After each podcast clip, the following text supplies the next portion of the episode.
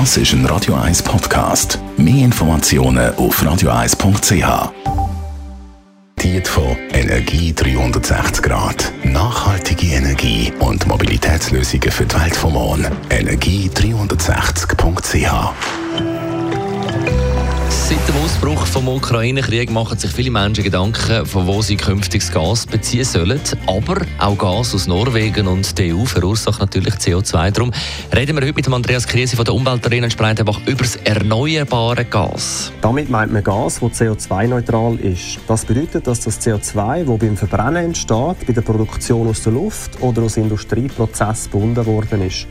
Der Kreislauf schließt sich somit in einem kürzeren Zeitrahmen Ganz im Gegensatz zu fossilem Erdgas, das über Jahrmillionen entstanden ist. Und wenn wir bis 2050 die Klimaneutralität erreichen möchten, sind wir unter anderem auf CO2-neutrales Gas angewiesen. Und für was werden wir bis 2050 erneuerbares Gas brauchen?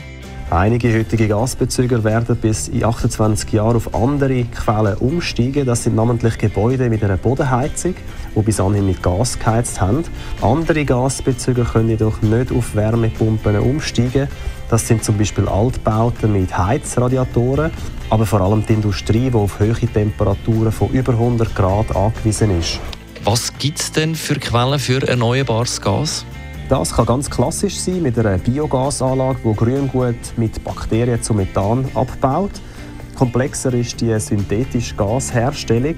Der Strom aus erneuerbaren Quellen wie Sonne, Wasser oder Windkraft wird genutzt, um Wasser in seine Elemente zu spalten. Und der Wasserstoff wird dann mit dem CO2 vermengt. Das CO2 kann zum Beispiel aus einer Kirchverbrennungsanlage kommen.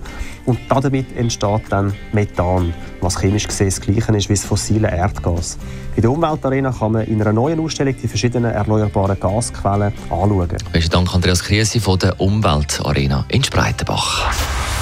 Die grünen Minuten auf Radio 1.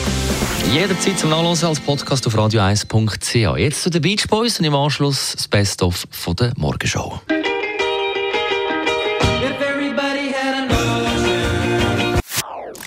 Das ist ein Radio 1 Podcast. Mehr Informationen auf radio1.ch.